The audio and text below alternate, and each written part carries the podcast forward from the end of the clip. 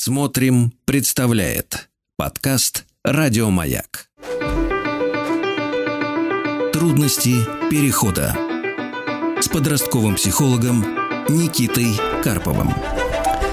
Всем здравствуйте, всем добрый вечер. Мы начинаем программу «Трудности перехода». Программу, в которой я, а, Никита Карпов, подростковый психолог, разговариваю с родителями подростков и стараюсь по максимуму ответить на вопросы, которые родителей беспокоят – в прямой эфир можно дозвониться, и можно сделать это по номеру телефона 495-728-7171 или на медиаплатформе «Смотрим.ру» в разделе «Радио Маяк» программа «Трудности перехода» можно задать свой вопрос письменно, и редактор с вами свяжется. А начать сегодня я хотел бы вот с чего. А, весной и осенью случается не только обострение психических расстройств, но и еще пик спроса на профориентацию со стороны родителей, которые хотят определиться или помочь подростку определиться, куда же деваться в этом непростом будущем. Вот про профориентацию я хотел бы а, коротенечко сказать. А, что важно понимать? Что ни одна в жизни профориентация не даст вам гарантии, что в выбранном направлении у подростка все будет получаться, или уж тем более он в этом направлении будет счастлив. А, я бы вообще относился с подозрением к профориентации, которая указывает на а, конкретные специальности в конкретных вузах, например.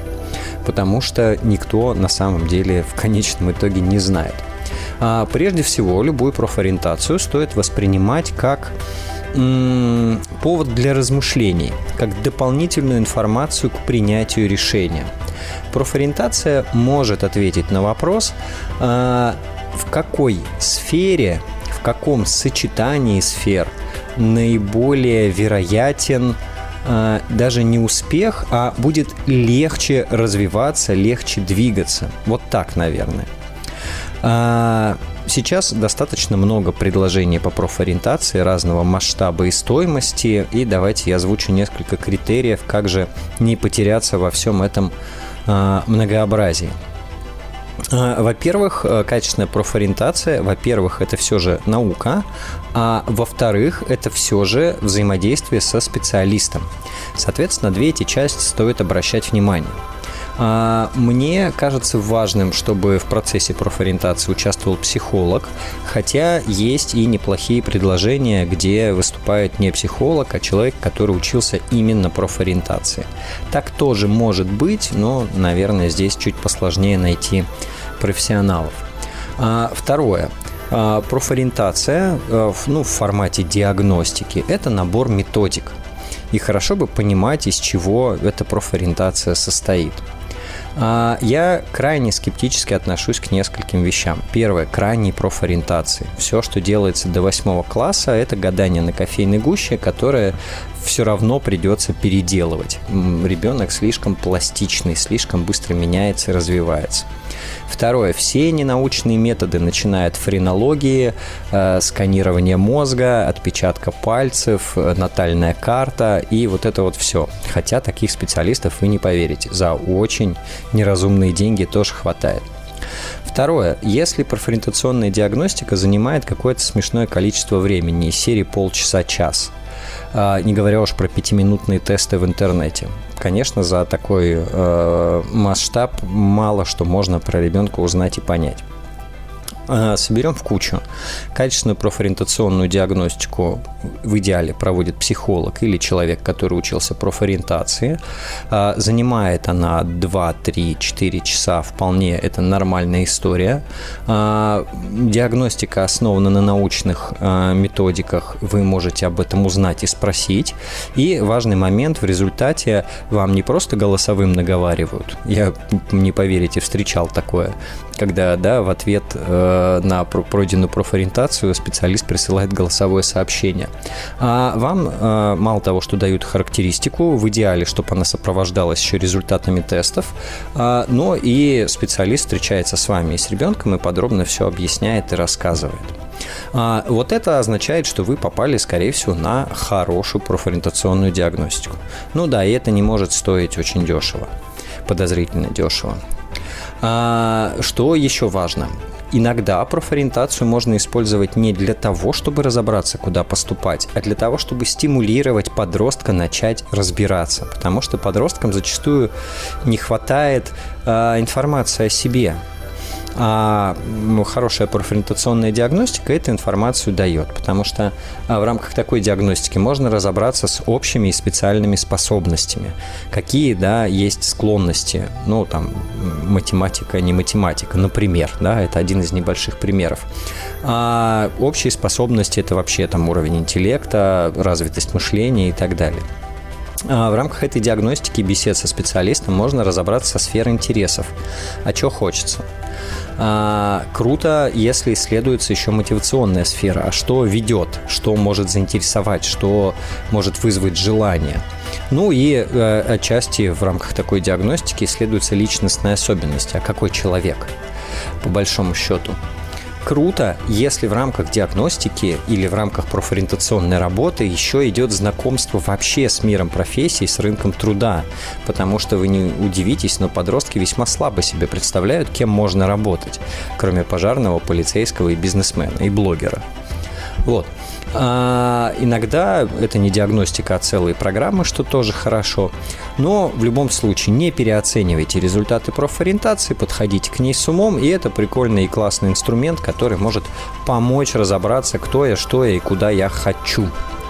Напомню, телефон прямого эфира 495-728-7171, а пока мы побеседуем с Натальей из Перми. Наталья, здравствуйте.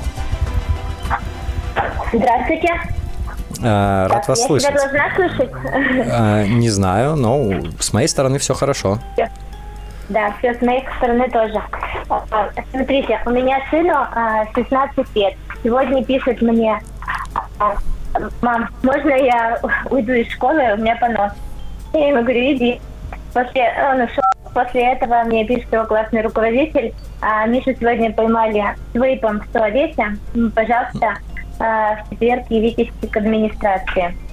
Я скопировала сообщение, отправила ему, он мне пишет, мам, это я на свидетеле купил, а они там истерички все.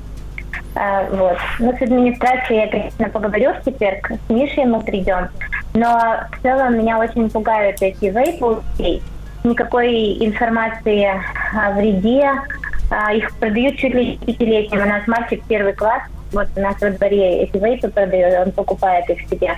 Вот. Mm-hmm. И в целом дети относятся к этому как к развлечению. Вот им прикольно. У, у Миши в классе мама покупает одной из девочек сама вот mm-hmm. этот вейп. И, ну, как бы она вполне легально его курит. Я почему-то думаю, что это бомба. Я не знаю, какую информацию смотреть, я кучу всего перерыла.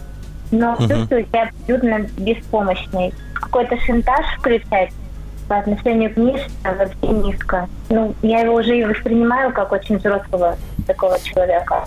Uh-huh. И достаточно много накосячила со своими реакциями на эти вейпы с 14 лет. Uh-huh. Вот. А, ну, с этими ужасными договоренностями э, это сильно вас и слабым. Вы меня понимаете. Ну да, вот. скорее понимаю. А, угу. Да. Я очень хочу, чтобы они не курили, очень за них переживаю как вот реагировать и как разговаривать. Ну, понятно, что курение в школе это вообще перебор, но я не поговорила об этом. Вот. Угу. Слушайте, э, давайте вопрос уточним, ну, вернее, задачу вашу, да, перед тем, как э, идти с сыном. А, задача поговорить разочек так, чтобы он не курил вейп, она не очень реалистичной выглядит. Вот, потому что uh-huh. вейп такая зараза, что он, помимо того, что ну, вызывает так или иначе привыкание, он еще легко доступный, он еще модный, симпатичный, красивый. Ну, в общем, все, что uh-huh. подросткам а, в этом ключе нравится. И в этом смысле с ними бороться сложнее, чем с сигаретами, потому что они даже не особо пахнут. Вот. А, ну, плюс уже такой возраст, что для борьбы поздновато, я бы так, наверное, сформулировал. Уже вы не сильно влияете, и что вы там, да, как, как вы его можете, не знаю, там лишить, наказать традиционные родительские, да, э, действия в ответ на неправильное поведение. Ну, я полагаю, что, наверное, уже никак. Вот, поэтому я бы на две части делил а, вот эту всю историю с вейпами. Первое – это соблюдение норм. Да, норм, законов э, и так далее. Ну, то есть, чтобы он, чтобы он по-глупому не влипал с этим вейпом э, и, например, не курил дома. Вот. Это то, там, условно, на что вы можете повлиять. Вы не боретесь с курением, вы боретесь с очень конкретными вещами. И в этих вещах вы вполне можете найти с его стороны взаимопонимание. Сейчас понятно, да, я говорю? Да, да, конечно. Угу, потому что ему в целом выгодно правила соблюдать и не огребать по башке. Ну, если нет внутреннего стремления уж всех тут спровоцировать по кругу. Но обычно в 16 оно нет, не такое сильное, как в 14. Вот. Но он и никогда не был агрессивен. Угу, угу. Вот, тогда здесь вы вполне можете найти взаимопонимание. Здесь почему это важно разделить? Потому что если вы сейчас вообще там откроете борьбу против курения, то вот все то благое, что сопровождает это курение, вы могли бы добиться, да, там, частями, а все пойдет под одну гребенку, и вы получите просто протест, с которым ничего не сможете сделать. Вам не обязательно ратовать за курение, да, но вот в этом разделе вообще можно факт игнорировать вреда курения, а говорить про очень конкретные вещи. Смотри, балбес так нелепо спалился, да, из-за этого у нас сейчас с тобой у, у обоих неприятности. Давай мы договоримся о водоразделе каком-то, да, и о правилах. Вот, для того, чтобы ни мне э, не краснеть, не объясняться, ни тебе не переживать всяких сложностей. Вот. Угу. А, то есть вы здесь можете с большей вероятностью повлиять вот на там, адекватность поведения. А вторая угу. задача, она же не, не чтобы он не курил, да, а чтобы он э, выбирал более здоровый вариант существования и выбирал не впадать э, в зависимость от привлекательных штучек. И эта задача, конечно, не решается одним разговором, там, двумя разговорами, даже не всегда она решается демонстрацией страшилок. Э, эта задача решается формированием ну, внутреннего представления о том, кто я, какой я, что мне важно, что мне не важно, почему меня туда тянет, да, а куда меня еще может тянуть. И это э, возможная тема для обсуждения, для дискуссии, для трансляции своего видения э, при условии, что у вас есть контакт, что это не борьба. Да? То есть, если вы сядете и будете uh-huh. говорить так, чтобы ты не курил, сейчас я тебе расскажу, да, и все, вас uh-huh. перестали слушать. А если мы разговор начинаем с другой стороны, мы говорим, слушай, ну, понятно, что я тут особо не повлияю, но мне интересно, да, я вот смотрю на тех, кто курит, и вижу, что, во-первых, все курят стайками да, подростки. То есть получается, как будто бы это очень важная штука, чтобы вы что-то делали такое вместе, хулиганское. Uh-huh. А для uh-huh. тебя вот это важно, да? То есть э, спокойный разговор, э, ключевая задача, чтобы он внутри себя в большей степени разобрался, что происходит. Потому что mm-hmm. сознательных курильщиков, типа я все понял, и я выбрал курить, э, ну и в подростковом возрасте их не существует. Вот, их во взрослом-то немного, но в подростковом возрасте их точно нет. Их что-то ведет, желание привлечь внимание, желание соответствовать, желание выпендриться, там, понтануться как-то, да. А потом в какой-то момент действительно это в какой-то степени зависимость что мне трудно от этого отказаться. Вот. И все это в кучу дает им поведение, которому они сами, может, не рады. Вот, такие получаются у вас два направления. Ну, в обоих есть э, история, что, ну, я бы не начинал борьбу. Просто потому, что с высокой вероятностью это бесполезно и приведет к потере контакта и потере возможности повлиять на то, на что вы еще можете повлиять. Угу. Из э, плюсов я уже закончила борьбу лет 14. Устали. Ну и, и хорошо.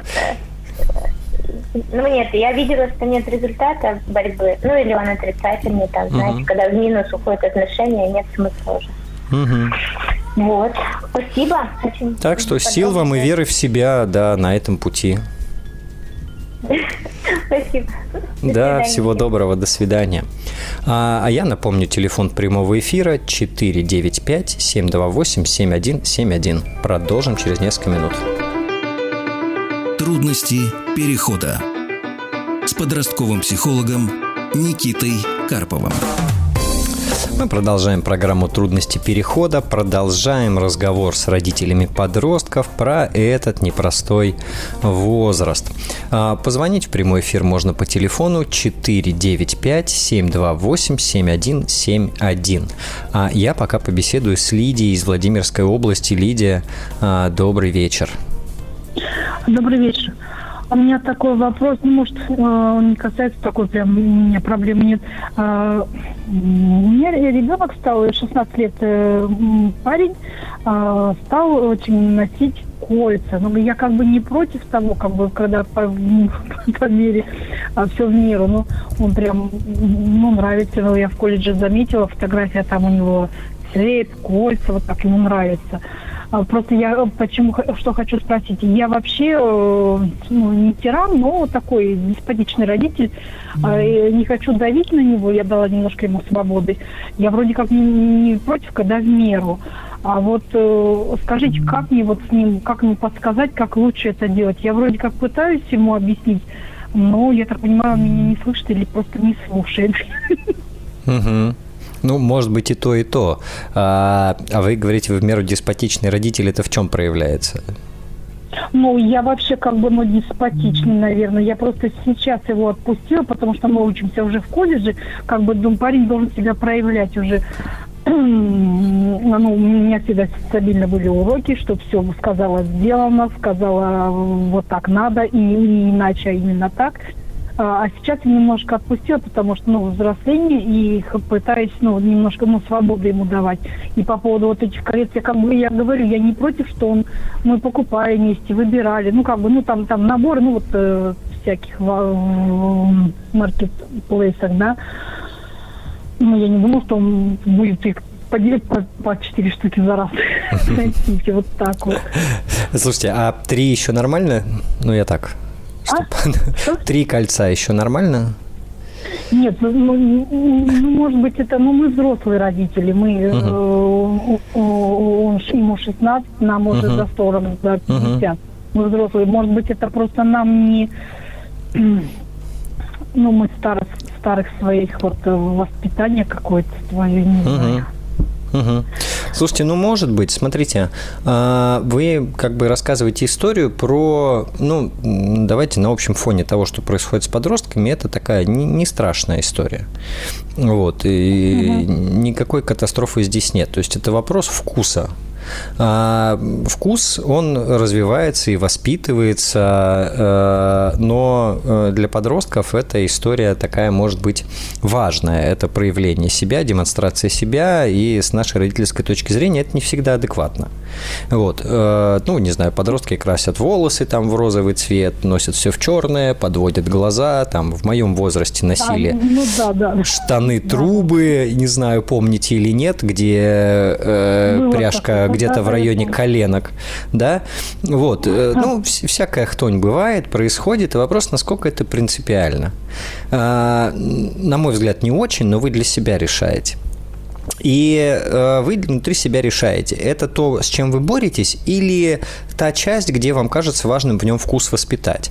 Потому что если речь про воспитание вкуса, тогда первое, мы отменяем борьбу, а второе, мы разговариваем, мы показываем, находим классные референсы с кольцами, как их стильно носить, как они сочетаются, да, там с мужскими всякими, помогаете выбрать то, что выглядит более стильно. Потому что в этом возрасте важно выделиться, важно привлечь внимание, но у них не всегда хватает умения. Вот, и мы здесь можем угу. повлиять с точки зрения умения, но это должно быть влияние мягкое.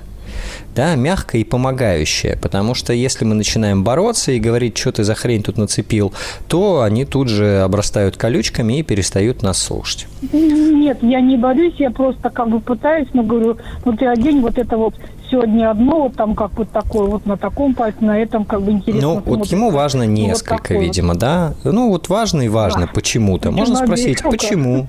Вот, можно спросить, почему? Ну, да, это точно не катастрофа. Вот. Э, и это то, что можно тогда поисследовать, по большому счету. А, то есть вместе как бы мы сели, посмотрели, как это делается. Сели, как посмотрели, как это делается. Это классно, например, угу. да. Э, ну, интересно. Может, сами что-то увидите любопытное. Угу. Ну, и он посмотрит, как это бывает, как сочетается, как не сочетается. Не факт, что все поменяется, но вы чуть-чуть в голову заложите такой насмотренности, да. Ну, я а, успокоюсь, как бы, что угу. это как бы плюс-минус нормально, адекватно.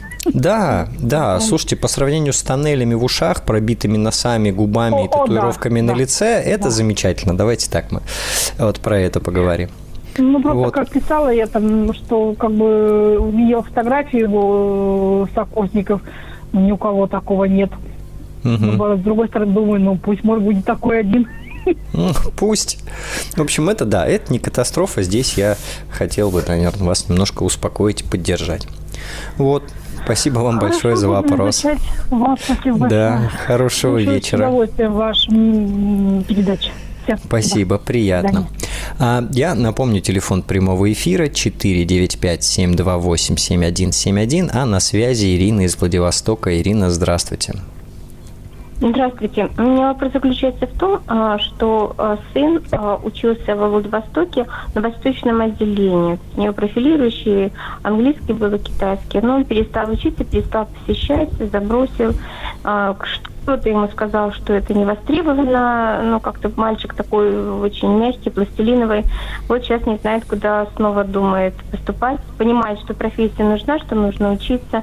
Направление, mm-hmm. которое он сдавал в школе, это вот истории английские, ну и остальные а, обычные предметы, как обычно русский, там, математика. Вот. Сейчас э, приехали сюда вот э, в Твери, и думает, не знает, куда ему идти и что, может быть, здесь остаться, какие профессии, что вот могут быть для него вот в этой области. Uh-huh. Я тоже в замешательстве, мой папа тоже не знаем, куда его. Балл у него средний, не очень низкий, не очень высокий, а, чтобы поступить куда-то, там, допустим, на бюджетной основе, где-то 175 uh-huh. у него балл. Вот. Что можно посоветовать в этой связи с тем, что сам он тоже не знает, куда. А вот за него решать тоже не хочется, хотя там, где он учился, он выбирал сам. Угу. Угу. Вот такой ну, вопрос. Да, э, да. Лет, вот 20 лет. Угу. Слушайте, ну, можно сделать ошибочный выбор, а он уже все, да, отчислился? Да, он уже отчислился, угу. и восстановление как бы не, не пошел на сессию, не сдал первую, сдал угу. сессию, вторую не стал. Угу. А армия грозит ему? Нет, а армия ну, все, по здоровью Хорошо. не проходит пока. А, Супер, тогда у вас прекрасная ситуация. Давайте так. А, есть понимание, чего не хочется, и, видимо, есть понимание со стороны родителей, ну, встречное, да, и отсутствие там борьбы, сопротивления и страданий. А, есть время, да, есть какие-то исходные данные – и, соответственно, здесь совершенно спокойно можно исследовать и искать, чего бы хотелось.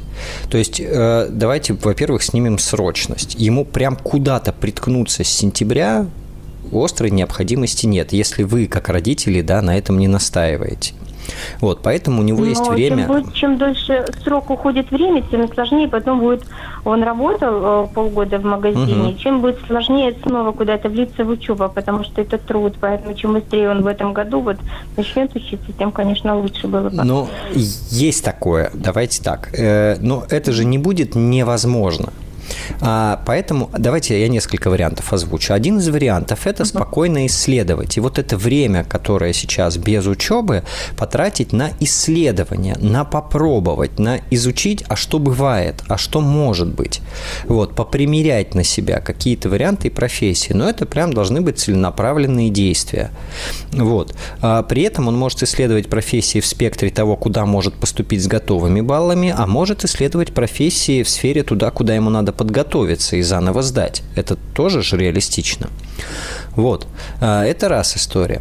Вторая история для всеобщего спокойствия, а, она может быть такая, что мы договариваемся, что ты с сентября идешь учиться не туда, куда хочешь, не это не дело твоей жизни, но просто куда-нибудь, чтобы держать форму учебную окей, если ты пока учишься, будешь искать еще, а, определишься и перепоступишь. Вот. Э, но нужен, да, такой вариант, где ты точно будешь учиться для того, чтобы вот, э, да, э, не терять навыка. Такой вариант возможен. А возможен вариант mm-hmm. пойти работать и искать работу, искать другую работу, да, э, взять, э, ну, на Западе есть такое понятие gap year, да, между школой и университетом э, молодые люди, они ничего не делают, работают, путешествуют, изучают мир для того, чтобы больше разобраться, кто они, что они. Вот, тоже возможный вариант. Но, может быть, здесь больше всего мешает ощущение срочности и вы так его подкрепляете тем, что он разучится учиться. Да, может да. быть, будет сложнее, но да. не невозможно, совершенно точно. Он настолько целеустремленный, замотивирован. Угу. Он понимает, что нужно приобретать какую-то профессию. Вот это есть у него. А вот э, мы как толкачи угу. направляем его, а он властеленок не знает, вот куда Ну, что. может быть, тогда уже и не надо толкать тогда, и пусть сам пытается выплывать. Ну, это вот совсем уже, если у общего толка угу. э, рекомендация. Можете, вот я в начале эфира как раз про профориентацию рассказывал, можете в эту сторону пойти, угу. попробовать получить больше определенности. Э, такой вариант тоже реалистичен. Вот. Но на всякий случай я вам так добавлю про то, что вы не спрашивали, что в какое-то дело энергию вкладываем либо мы, либо наши дети. А, такого, что мы угу. одновременно, не бывает. Вот, поэтому чем больше вкладываем мы, тем меньше они. Ну и плюс э, при любом уровне, ну как бы при том уровне мотивации, который есть, не так важно, он в сентябре поступит или в следующем сентябре, уровень учебы будет примерно один и тот же. Он больше завязан на мотивацию, чем на дисциплину в этом возрасте. Спасибо вам большое за вопрос. Мы продолжим эфир буквально через несколько минут. Трудности перехода. Что ж, буквально несколько минут от эфира у нас осталось. Напомню, телефон 495-728-7171. И пока отвечу на вопрос из нашего замечательного файла – Людмила из Санкт-Петербурга спрашивает, дочери 14 лет, в прошлом году в классе подверглась буллингу, очень переживала. Решили исключить травмирующую ситуацию, забрали на семейное обучение. На данный момент все хорошо, кроме дефицита общения со сверстниками. Это меня тревожит. Также в следующем году уже не будет возможности оплачивать домашнее обучение. А, как подготовить дочь к возвращению к очному обучению? Чем ей помочь? А, спасибо, очень важный вопрос. И э, действительно, после того, как пережита травмирующая ситуация с общением, есть страхи возвращения в коллектив. Все то, что я сейчас опишу, будет так или иначе сопряжено с затратами, и, э, к сожалению, это так. Давайте по-честному. А на уровне родителей, на уровне коммуникации, особенно еще в 14 лет, много мы сделать не очень можем, потому что для того, чтобы привыкнуть к сверстникам, нужны сверстники. Что можно успеть сделать за оставшиеся там 6-8 месяцев? Во-первых, э, с нашей стороны неоднократно проговаривать план, как норму, что будет так, пусть она потихонечку смиряется и внутри себя к этому готовится, что с сентября мы идем в школу. Ты идешь в школу, а мы тебя сопровождаем. Второе. Хорошо бы, чтобы за этот период вы приложили усилия, и она почаще оказывалась среди других детей, среди подростков. Это могут быть тусовки какие-то, кружки, секции, лагеря, э, все что угодно, э, психологические тренинги. Это третий пункт. Э, вообще хорошо бы поработать с психологом по результатам буллинга и про самооценку. И отдельно было бы классно, э, вы в Санкт-Петербурге, тут много такого, э, попасть на тренинги для подростков, где как раз учатся общаться, взаимодействовать, учатся уверенности в себе. В Питере точно есть несколько компаний, которые этим занимаются, и тема достаточно распространенная. Таким образом, действуя в, по разным фронтам, вы, во-первых, ну, возвращаясь к психологу, снизите тревогу, страх, прибавите уверенности в себе, добавите опыта взаимодействия со сверстниками через то, чтобы она почаще э, с ними сталкивалась. А, ну и третье, через тренинги как раз добавятся навыки, добавится этот позитивный опыт, добавится та же самая уверенность. А, ну и через разговоры о грядущем будущем вы можете, по сути, держать руку на пульсе, выслушивать ее тревоги, помогать эти тревоги рефлексировать, рационализировать, а, обсуждать план действий и так далее. Одна из очень конкретных рекомендаций э, родителям тех, кто пережил буллинг, ну и в работе психолога мы тоже это делаем, мы с подростком составляем план спасения. Что делать, если заново начнется? Просто, чтобы был четкий, конкретный план, делай раз, делай два, делай три. Да, контакт с родителями, э, поделиться чувствами, поделиться эмоциями, там, сказать учителю и так далее. Какие-то очень простые шаги, которые подросток будет держать в голове и будет знать, что эта ситуация теперь для него управляема. Спасибо вам за вопрос. На этой неделе, э, на, на сегодня мы с вами прощаемся. Продолжим завтра в 18.00. Обратите внимание. А, всем отличного вечера. Еще больше подкастов «Маяка» насмотрим.